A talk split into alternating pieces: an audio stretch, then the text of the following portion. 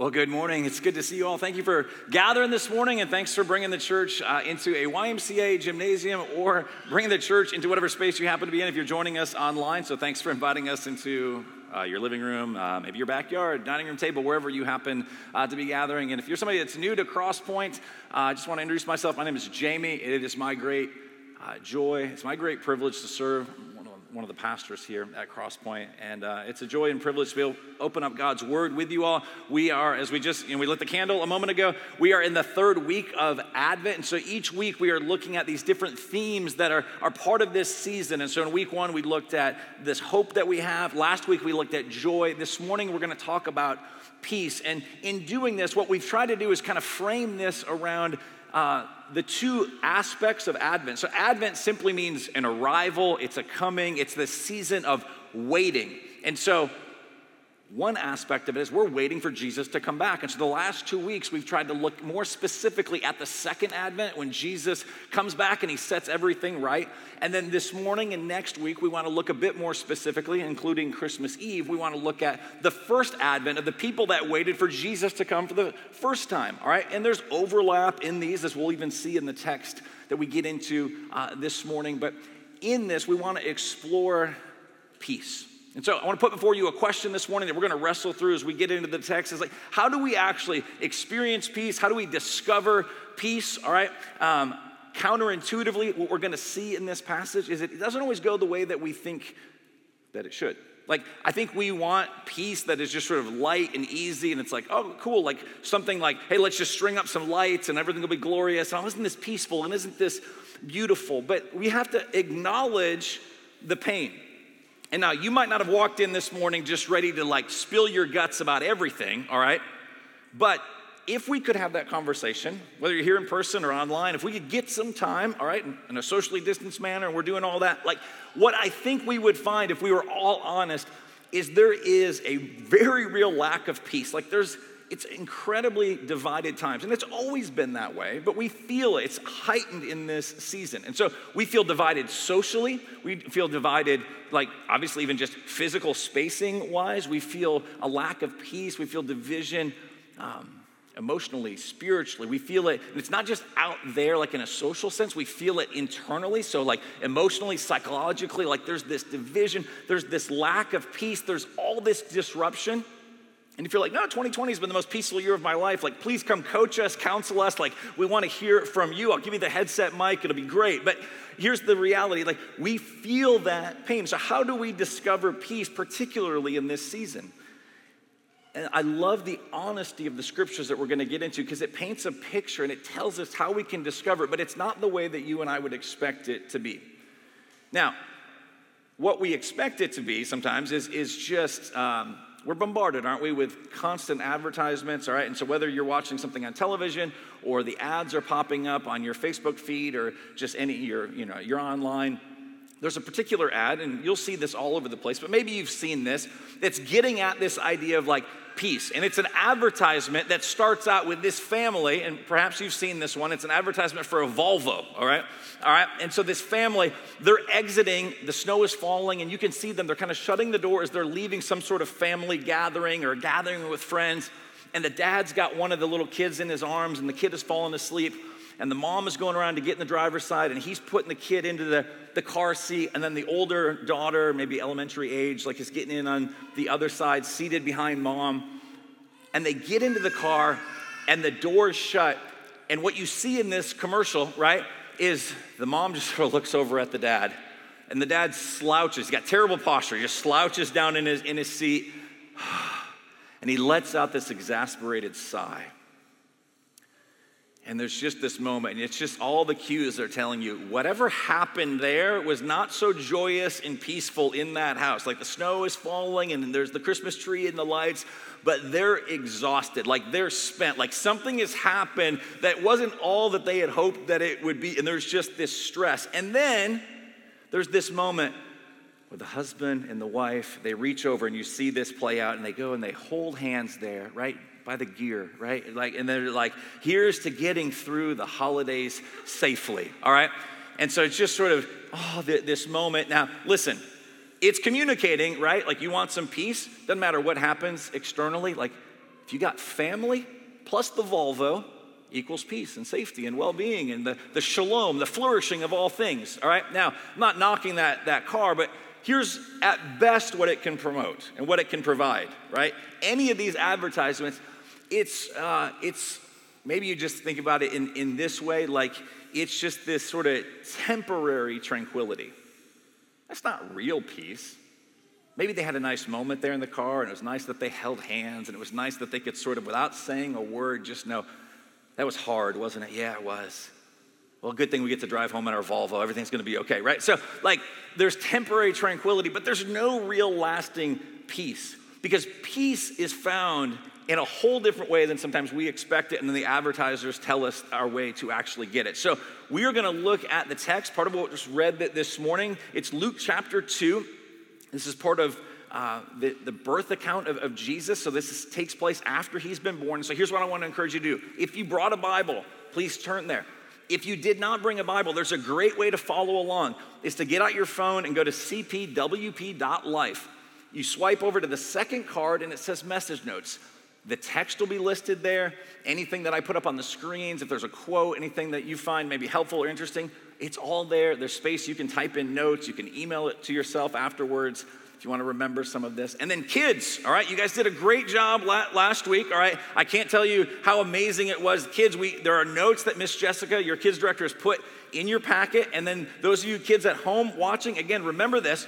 You can take notes and if you're not here in person, just email them to me, Jamie at cpwp.org, and we will send you, all right, your kids director, she will send you a little prize, all right? Now, if you're here, kids, you guys remember this last week because you guys came running at me, all right? It was like running, it was just amazing. And you guys, I think there were over 30 last week of these sheets that had filled out. The kids did a great job, so let's hear for the kids, all right? It was amazing, yes. So, I will be out there again today. All right, you come bring me your notes. All right, and we've got a, a, nice little prize for you. So I want to encourage you to follow along. You can draw some, some pictures. All right, I got some great messages last week about Jesus. I also got somebody that said "Go Blue." They wrote on there because it's the first time, you know, in like 11 years that Michigan has not lost to Ohio State. We didn't win, but we didn't lose. We didn't play. All right, so anyway, somebody drew a picture of me. I'd never looked so good. Was, so thank you, kids. It was it was great. All right, so I want to encourage you to do that again. So now Hopefully, you're there, got your Bibles. Luke chapter 2. Let's pick up this story. All right, Jesus has been born. Over the next couple weeks, we're going to work our way backwards. We're going to go to the time before he was born, and then we're going to look at the night that he was born on Christmas Eve. But for today, I want to explore discovering peace by looking at Luke chapter 2, and we'll pick up the story in verse 22. All right, so Luke chapter 2, beginning in verse 22. All right, so here's the words that we get. It says, And when the time came for their purification according to the law of Moses, got to remember, Mary and Joseph, good Jewish people, all right, so there are certain rituals and practices that they would engage in. They brought him, that is Jesus, up to Jerusalem to present him to the Lord, as it is written in the law of the Lord. And here's what's written Every male who opens first the womb shall be called holy to the Lord, and to offer a sacrifice according to what is said in the law of the Lord a pair of turtle doves or two young pigeons. All right, now, let's talk for a moment. You read that and you're like, what does this have to do with Christmas? Like, what's going on here? But what I want to put before you is this if you and I are going to discover peace, we have to pay attention to the details that are in here because Luke is being very intentional. The one who wrote this historical account, he is t- trying to tell us, he's trying to clue us in on what's happening with Mary and Joseph, what's happening with this man named Simeon, who we're going to get introduced to in just a moment. He's trying to communicate to them, he's giving insight into how we can actually experience like Christmas, the peace that Christmas brings all the time, every single day, not just in the month of December. And right away, there's this clue that you and I can probably read and be like, okay, pigeons, turtle doves, like, isn't that in a song somewhere? Like, what are we to do with this? But this detail is hugely important. So I got four things for you this morning about helping to answer the question. Peace comes to those, and the first thing is who know their poverty. because it's not just about the sacrifice that they're bringing, all right? We don't have time to get into all of it, but there were certain, again, rituals and things. And so for the mother has had this child, she's there to present the child, all right, and to say, this child, this son, my firstborn son, belongs to the Lord. There's also purification for her. But there's this key phrase here when it tells us about the sacrifice and when it says a pair of turtle doves or two young pigeons, this would be a clue about the upbringing, about the home that Jesus was growing up in. So let me read to you where this comes from, all right? It comes from what was probably most of y'all's favorite book of the Bible, Leviticus, all right, way back in the, Old Testament. And you get all these laws and these rituals, and it can be very confusing. But there's a really important detail that's happening here. And this passage in Luke 2 is this signal. It's like, hey, it's a hyperlink. This is supposed to take you back to that, all right? And here's what it says in Le- Leviticus chapter 12. And when the days of her purifying are completed, whether for a son or for a daughter, she shall bring to the priest at the entrance of the tent of meeting a lamb a year old for a burnt offering and a pigeon or turtle dove for a sin offering. So you got two different types of offerings. He shall offer it before the Lord and make atonement for her. Then she shall be clean from the flow of blood. This is the law for her who bears a child, either male or female. Now here's the line. And if she cannot afford a lamb. Then she shall take two turtle doves or two pigeons, one for a burnt offering and the other for a sin offering, and the priest shall make atonement for her, and she shall be clean. Do you know what it's telling us about Jesus' upbringing for a moment? He's extremely poor.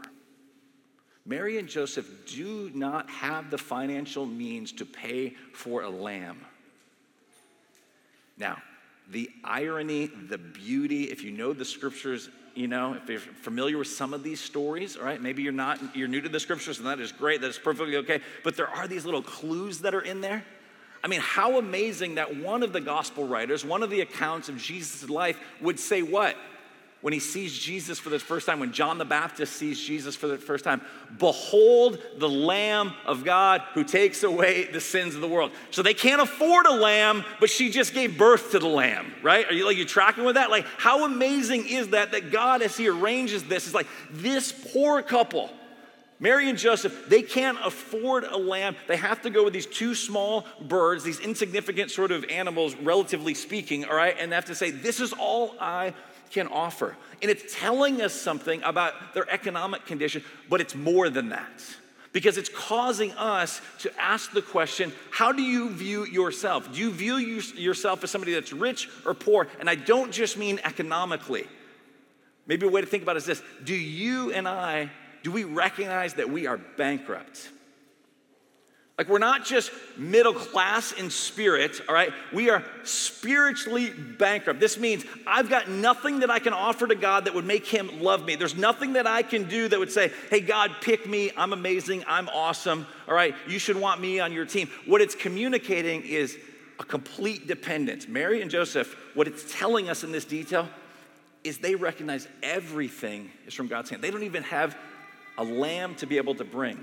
And God is saying, it's okay because I'm going to give you everything. I've provided the lamb, I'm the one that's taking care of you. So, for those of us, we're going to experience peace. The first thing we have to recognize is our poverty, to recognize that we're actually spiritually bankrupt. This is why, just if we were to flip over a few pages, we would find in Luke chapter 6, Jesus speaks. This is the Sermon on the Mount. It's also recorded in Matthew chapter 5. These are called the Beatitudes. And he lifted up his eyes on his disciples and he said, Blessed are you who are poor, for yours is the kingdom of God.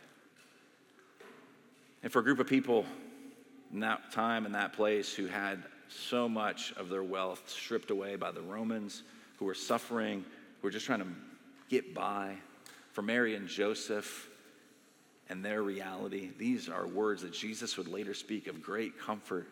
But again, it goes beyond the economics, it goes beyond the paycheck, it goes beyond the bank account. Do you and I recognize that we're bankrupt, that we're, that we're poor, we're completely dependent on the Lord Jesus? in one of his accounts, C.S. Lewis, he's writing and he said he's wrestling through this and he calls to mind this, this old Puritan, this old Scottish Presbyterian pastor, all right, that lived in the 1800s.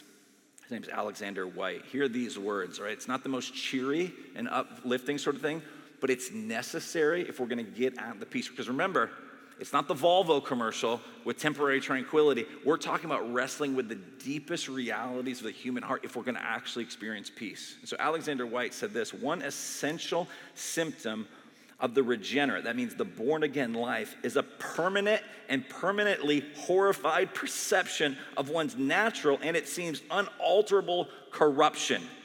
The true Christian's nostril is to be continually attentive to the inner cesspool. Like, wow, put that on your Christmas card this year, right? Like, I mean, it's just, what do we do with this? But there's truth to be found. And so, one of the things we have to wrestle through if we're going to experience peace is just understand like, there's something, there's this inner cesspool, and it's not just out there in the world, like, it's in my heart. And if you're honest, it's in your heart. And how are we going to act until this gets dealt with? How are we actually going to find peace? But there's good news because where this story continues, well, let's look at the next couple of verses if we're going to experience peace, we got to recognize our poverty, see the condition of our heart. And then there's a call to believe the promises. So peace comes to those who believe the promises. Look with me at verses 25 to 27. Now we get introduced, all right, to this man named Simeon. It says, Now there was a man in Jerusalem whose name was Simeon, and this man was righteous and devout. Now, it doesn't mean he was perfect, but he's trying to follow the Lord waiting for the consolation. That means like the comfort, the provision for Israel. He's wanting things to be made right. And the Holy Spirit, it says, was upon him. And it had been revealed to him by the Holy Spirit that he would not see death before he had seen the Lord's Christ. And he came in the Spirit into the temple. And when the parents brought in the child Jesus to do for him according to the custom of the law, and it's going to tell us that he's going to take up this, this child. All right, so it's a call to believe the promises. Now, we don't know how old Simeon is. Most people think he's, the details here would make you think like he's, he's pretty old. The fact that it's like, hey, he's not going to see death before he gets a chance to see the Messiah, to see the promised one. All right. And so it just tells us, like, all the time, like he, he's going, he's, he's paying attention to the work of the Holy Spirit. And somehow, some, some way, he's clinging to this promise. All right. Like you might think about this, like this, this narrative exists all throughout the scriptures. If you go back to the Jewish people and their, their, the origination of it, there's a man named Abram who becomes Abraham, and God says, Abram, I want you to leave everything that you've ever known, and I want you to uproot, and I'm going to make you into a great nation. All right, he tells him to look up at the uh, look up at the sky and see the stars. He's like, your descendants will be greater than that. And at the time, Abraham has no children. His wife is barren, all right? And then it tells us because the, the scriptures are kind of comical as well. God, I think, has a great sense of humor. And it's like when, you know, Abraham and Sarah were like super old, basically, like they end up having a, a child, all right? And so it's just like all these incredible details. And it's this man who left everything. And guess what? It didn't happen, it wasn't fulfilled immediately. Like, I don't know about you, but like, I'm not good with waiting, all right? Like, how do you actually handle that? Are, are, you, are you somebody that's like, you're good with it? Because I'm thinking about Simeon. We don't know exactly how long, but there's this patient endurance. God has made a promise. God has said that He's going to come through, but it doesn't always mean on our timetable. If we were to keep reading, all right, Right after Simeon, there's this, this woman we're introduced to. Similar thing. I'll put the words up on the screen. This is just Luke 2, just a few verses later in 36 to 38. Her name is Anna. Now look at her story. It says there was also there was a prophetess, Anna, the daughter of Phanuel of the tribe of Asher. She was advanced in years. This is the polite way of saying she's super old as well. All right. So she's advanced in years, having lived with her husband. Get this, seven years from when she was a virgin, and then as a widow until she was 84. So she had seven years with her husband, and then he died. And just doing the math, I mean, like, so probably it's good 60 plus years or so. Average age when she would have gotten married, probably maybe around 13, 14 years old, something like that. I mean, she's lived her life grieving the death of her husband, living as a widow all this time. But look at this. She did not depart from the temple worshiping with fasting and prayer night and day. And coming up at that very hour, she began to give thanks to God and to speak of him to all who were waiting for the redemption of Israel. What's it telling you?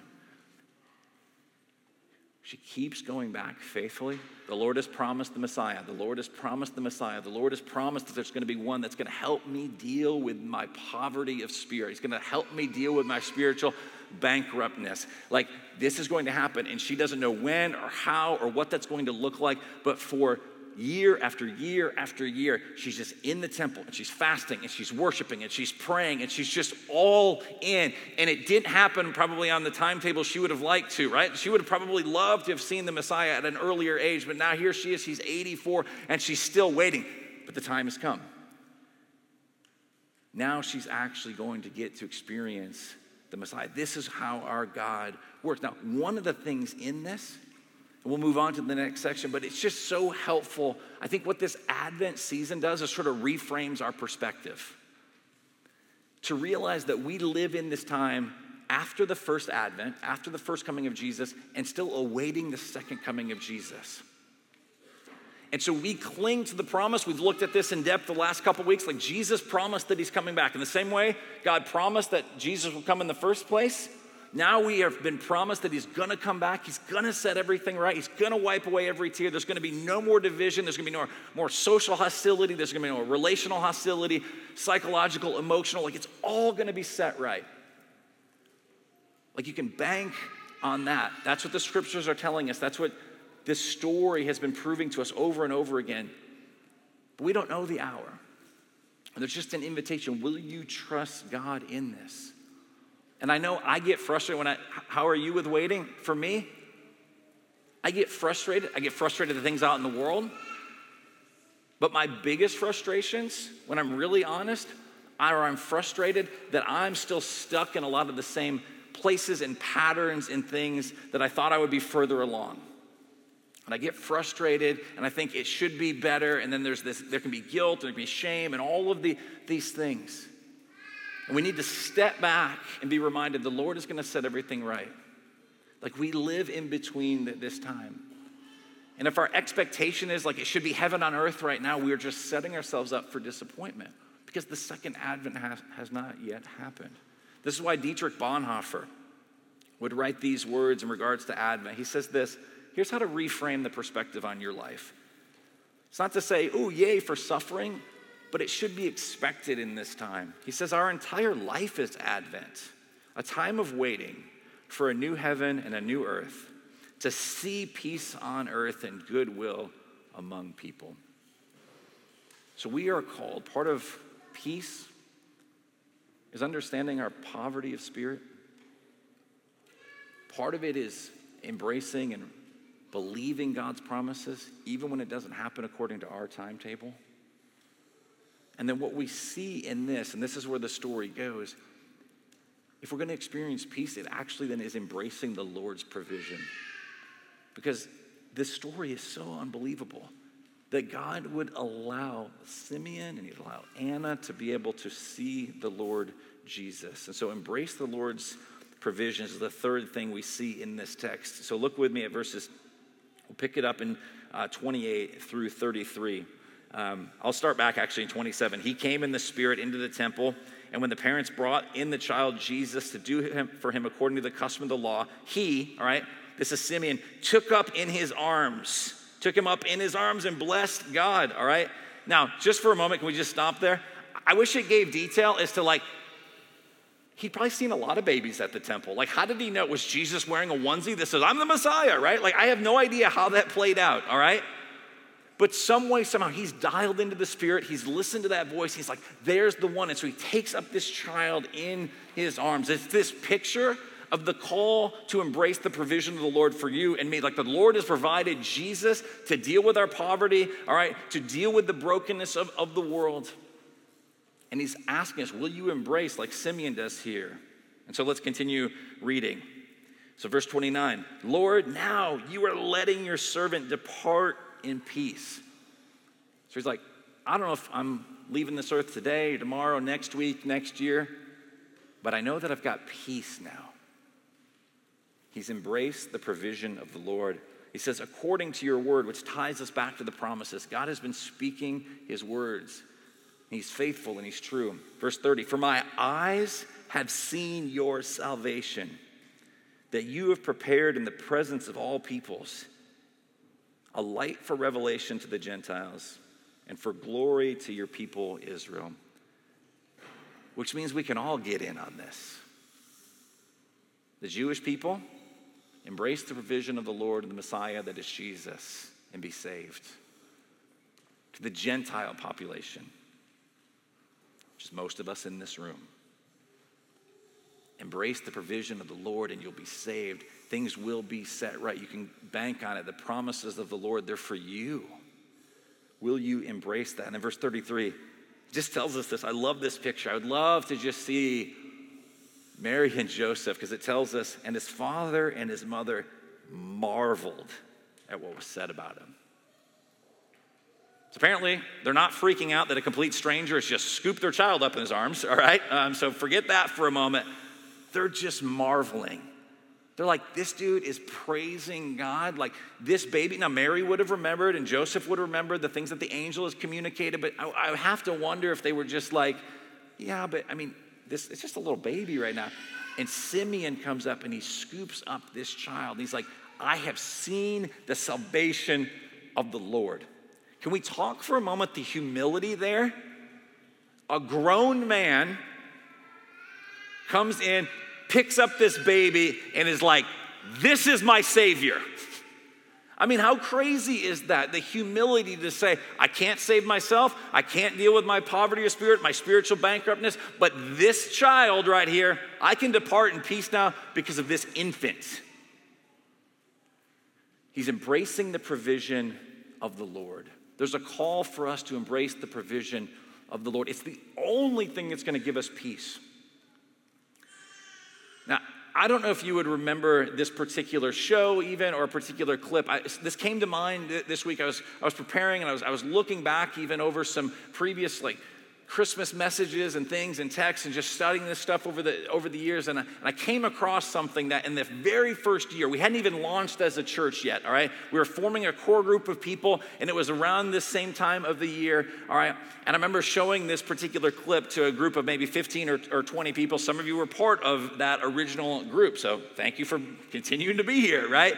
Um, and so maybe you would remember this because I'm sure you took copious notes. It was life transforming, and you've never forgotten anything that I've ever said. But in case you might might need a refresher. And in case maybe this is new to you, it comes from this show. Maybe some of you watched it back in the day called ER. Anybody remember this show? Right? Okay. And in this particular scene, there's this amazing dialogue that's gut wrenching and it's, it's hard to watch. I want to just read to you part of what took place, kind of this, this transcript of this dialogue. But here's, here's the scene, all right? Um, and so you see this picture, and this man is there in the hospital bed, and the, the back of the head of the, the, this woman that, that you see, she is a chaplain that has been called in because the man is like, I need somebody to speak truth to me. I need somebody to bring some comfort. And one of the lines is he said, I need someone who will look me in the eye and tell me how to find forgiveness. And if you were to watch the whole episode, you would know this that the man there in the hospital bed, a couple things. He's a doctor, and for part of his career, he served as a doctor in the prison system, and he had the responsibility, part of his role was when an inmate would come up on death row and needed to be executed, and it was that person's time, he was the one that would administer the lethal injection, okay? And he's telling this story, and he's just racked with guilt because what ended up happening is the, one of the men that this happened to, they found out years later was innocent. And so this man now is there in the hospital bed. He's dying of cancer. He has no idea how much time he actually has left. And he's just like, I don't know what to do with this guilt. I don't know what to do with this shame. I don't know if there can be forgiveness for me. He's like crying out for salvation, but he doesn't know how to get it. And so he calls in. The only thing he can think of, he's like, well, the hospital has a chaplain, right? And so they bring in this, this particular woman. Now, here's the dialogue. And the whole thing is worth, worth watching. You can search on YouTube and, and find, the, find the clip, but not right now, all right, but later, okay? So he's getting very animated. He's getting super frustrated at her because she's embodying the spirit of the day that peace comes just however you want to make it, however you want to achieve it, whatever path you want to take. And so there's this dialogue between the dying doctor and the chaplain. So let me read this to you. The dying doctor says, I don't want to go on. Because she was just trying to encourage him, like, oh, you've got life. He's like, I don't want to go on. Can't you see I'm old? I have cancer. I've had enough. The only thing that's holding me back is that I'm afraid. I'm afraid of what comes next. Chaplain, what do you think that is? The dying doctor. You tell me, is atonement even possible? What does God want from me? Now remember, this is network television. This is just crazy that this actually happened, right? The chaplain, well, I think it's up to each one of us to interpret what God wants. The dying doctor. So people can do anything. They can rape, they can murder, they can steal, all in the name of God, and it's okay. Well, that's not what I'm saying, says the chaplain. Well, what are you saying, says the dying doctor? Because all I'm hearing is some new age, God is love, one size fits all nonsense. I don't have time for this now. The chaplain says, I understand. And he says, No, you don't understand. You don't understand. How could you possibly say that? He says, No, you listen to me. I want a real chaplain who believes in a real God and a real hell. And the chaplain says, I hear that you're frustrated, but you need to ask yourself. No, I don't need to ask myself, he says. I need answers. And all your questions and all your uncertainty are only making things worse. I know you're upset. She says, God, I need someone who will look me in the eye and tell me how to find forgiveness because I am running out of time. What is happening in that scene? Is a man who is desperate, a man who has come to the realization that I'm spiritually bankrupt. I don't know how to deal with this. My time is short. I want peace. I don't have it. And all of this stuff out there that's like, all right, you just be true to yourself and you make your own truth, and all right, and like you find your own peace and your own path, and everything leads to the same place. He's like, I don't buy it. As Pastor Eric even started our service today, there is a very exclusive aspect to Christianity. Jesus says, I'm the way, I'm the truth, and I'm the life. Nobody finds salvation, nobody finds peace apart from me. And yet, it's the most inclusive thing possible because it doesn't matter what you've done, doesn't matter what things have been done to you or the things that you've done to other people, it doesn't matter what has happened. If you would embrace the Lord Jesus like Simeon, to embrace him, take him up like in your arms, that sort of picture, and say, I humble myself, I'm poor in spirit, and this is the Savior. Because the story isn't that it just stays a cute little baby. The storyline of the Bible is that this baby would live a sinless life that you and I could never live, but we're called to live. It's a story of one who would actually honor the Father all the way by going to the cross. How J.I. Packer, the theologian, talked about this as he asks us to consider this. Like, have you embraced the Lord's salvation? Packer writes, This Christmas message is that there is hope for a ruined humanity hope of pardon, hope of peace with God, hope of glory. Because at the Father's will, Jesus Christ became poor and was born in a stable so that what? So that 30 years later, he might hang on a cross. And it is the most wonderful message that the world has ever heard or will hear. In this season, it's easy to just say, oh, let's got the little nativity scene. Let's have that. Let's celebrate the incarnation. But let's also realize that this story of how God is going to save a ruined humanity, and not just in the abstract, but how he's going to save you and how he's going to save me, is what it would cost this baby. When Simeon says, My eyes have seen the salvation of the Lord, he's speaking more truth than he even knows. Because this is the one who would ultimately die in our place, who would conquer Satan, sin, and death, who would conquer hell by rising again three days later. And so, the last thing that we have to see here, and this is what gets us into, I think, the unfortunate message that's kind of like, you know, temporary tranquility. Give me the lights, give me the presents, give me all that. That man, I'm all for that, right? There's no Grinch sort of stuff going on here. Like, I'm all for that stuff. But let's also recognize that it can be a massive distraction to just kind of uh, get this feeling, this emotional response of like, oh, everything's glorious, and realize, yeah, but we need to go deeper. And this passage ends, it takes us deeper. It takes us to a place we probably don't even want to go, but if we're going to experience peace, we have to face pain. And this is the words that are spoken. Look with me, verses 34 to 35, as we look at the concluding interaction with Simeon. So Simeon's blessing God, he's praising God. Verse 34 tells us this, and Simeon blessed them. And then he has a specific word to Mary. And he said to Mary, his mother, Behold, this child is appointed for the fall and rising of many in Israel, and for a sign that is opposed. And a sword will pierce through your own soul also, so that thoughts from many hearts may be revealed. Now, there's a ton in there, and we don't have time to get into all of it. But what's happening here is Simeon is speaking these words inspired by the Spirit. And it's this call like, if we're, peace comes to those who actually face pain, who realize all that the Christmas message is talking about, all that the first Advent is talking about. Because he's telling Mary, You're holding this child, and he's cute, and he's amazing, and there's been amazing promises about this one. But there's going to come a time your very heart is going to be pierced with a sorrow that you can't even fathom. And we don't want to hear that. I don't think that's a common, I don't know that this, even these verses get typically preached.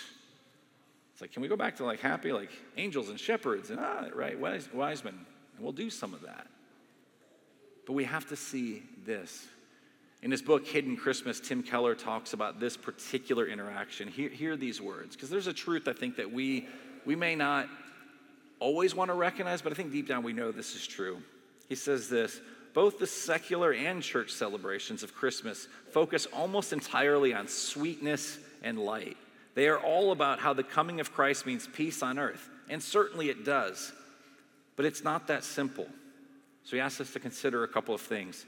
How does a surgeon bring peace to your body if it has a tumor in it? Well, the surgeon spills your blood, cuts you open, because that is the only path to health. How does a therapist help a downcast, depressed person? Well, often she does it by bringing up the past, getting the patient to confront painful memories and terrible feelings. So the surgeon and therapist often have to make you feel worse before you can feel better. There's a pain in Christmas. And I don't just mean like the stress surrounding it, it's calling us to consider the pain that speaks of that Mary would face, but then also ultimately the pain that Jesus himself would face. Because the pain is real. I mean, if we were reading the, the, the, account, there's this interaction here in John 19. Look at this. Jesus is hanging there on the cross. But standing by the cross of Jesus were what? Were his mother and his mother's sister Mary, the wife of Clopas, and Mary Magdalene. And when Jesus saw his mother and the disciple whom he loved, which is John, standing nearby, he said to his mother, Woman, behold your son. And then he said to the disciple, Behold your mother. And from that hour, the disciple took her to his own home. Now, I think about this. Her baby boy, the one Simeon had held in his arms, is now stretched out arms nailed to a cross, feet nailed to a cross, people mocking, sign above his head that says, the King of the Jews. And it looks like evil is having the final say. It looks like evil is going to triumph. It looks like Jesus, everything that he said that he could do, and the, the promises, like apparently he was a liar, he was a fraud, he was weak. You have to imagine from a, moment, like Mary, the words were coming true, were they not? Her heart was pierced the one that she had given birth to, the one that she had nursed, the one that she was around when he spoke his first words, when he took his first steps, the one that she comforted. I mean, all of these things. And Jesus, in his kindness, looks at her and makes sure that there's going to be arrangements that she would be well taken care of because Joseph, by this point, has died. He's not in the picture. And so he says, John, I need you to take care of my mom. And so they, he gets this right. And that's amazing and that's beautiful. But there's something deeper that's going on. There's something far deeper that the actual comfort and peace that Jesus is bringing his mother Mary is not just in the arrangement of her earthly needs being taken care of by John. In the counterintuitive, upside down way of God's kingdom, what is bringing Mary peace is the very thing that is piercing her soul right now. Her soul is being pierced as she sees her son suffering and dying. And it's in that place that Jesus, it's unbeknownst to her at the time, but Jesus is actually bringing her peace.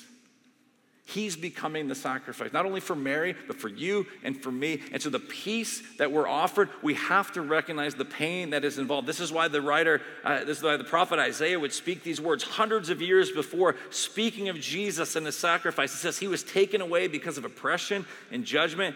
And who considered his fate? For he was cut off from the land of the living. He was struck because of my people's rebellion. Mary's heart was pierced, but Jesus was ultimately pierced for her transgressions, my transgressions, your transgressions. The sword that should have fallen upon you and upon me fell instead on Jesus. We've seen the salvation of the Lord. Have you embraced that provision? Are you celebrating that provision? Do you see that this is the story that we're part of? Have you wrestled through these things? Don't go through this Christmas season without contemplating these amazing, they are hard truths, but it's only as we journey into that will we actually experience peace. Because here's the beautiful thing we're not promised until Jesus comes back that things are going to be easy and light and cheery and just sweet all the time, are we? And we know that, whether you're a follower of Jesus or not. Like, you know the reality of the world. So, how do we endure? And it's only when we see what Jesus has done for us does it allow us to have a stabilizing peace that's not dependent on circumstances.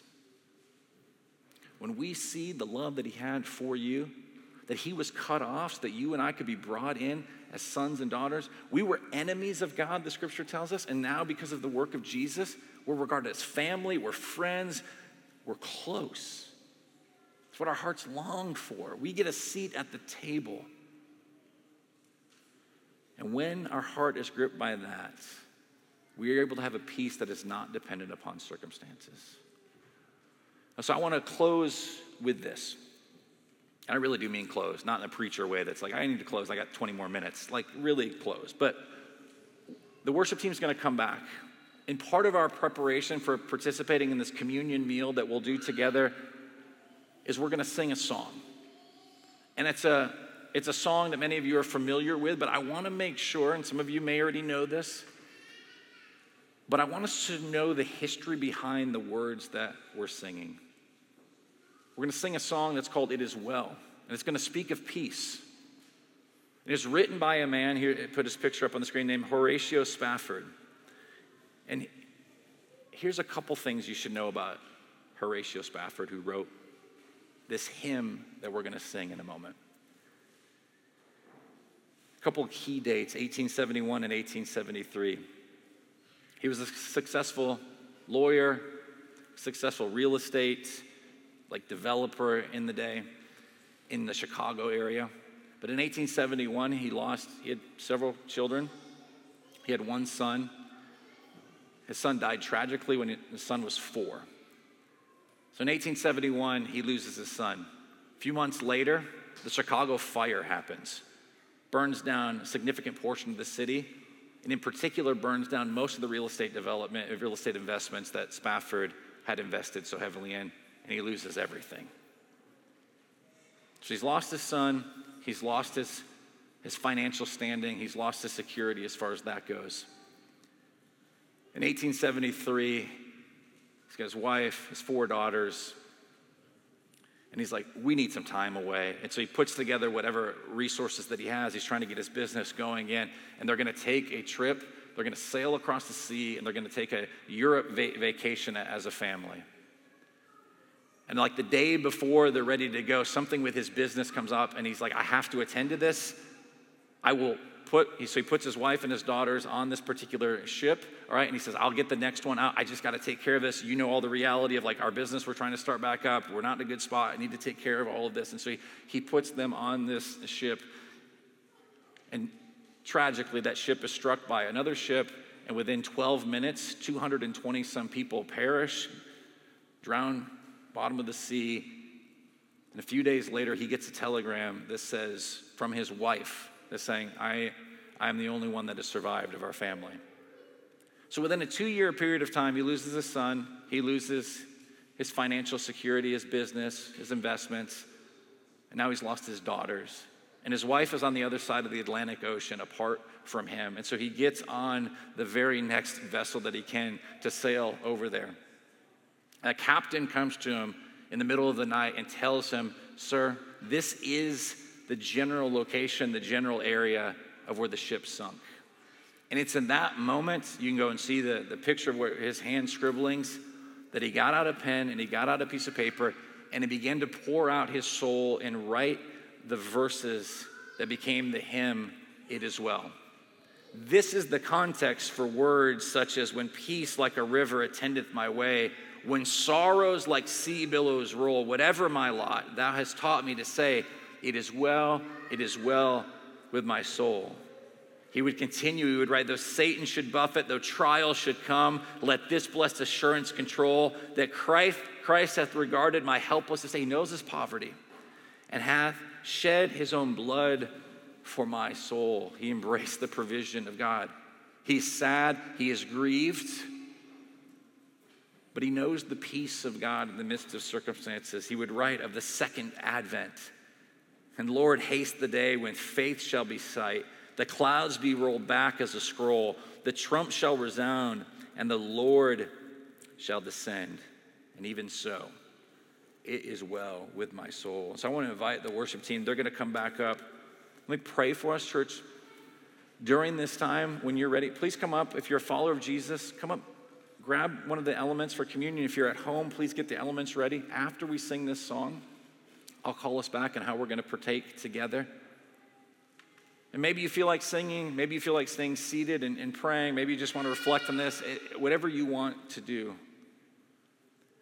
But let's consider how true peace is found and thank God for his provision of his son, the Prince of Peace. Let's pray. Heavenly Father, thank you for your kindness and your grace toward us. Thank you that we can have a peace that is not dependent upon circumstances, that we can cry out, that we can be angry, we can be sad, we can be frustrated, that you can handle all that, and, and God, that you can grant us a, a peace because of the work of your Son.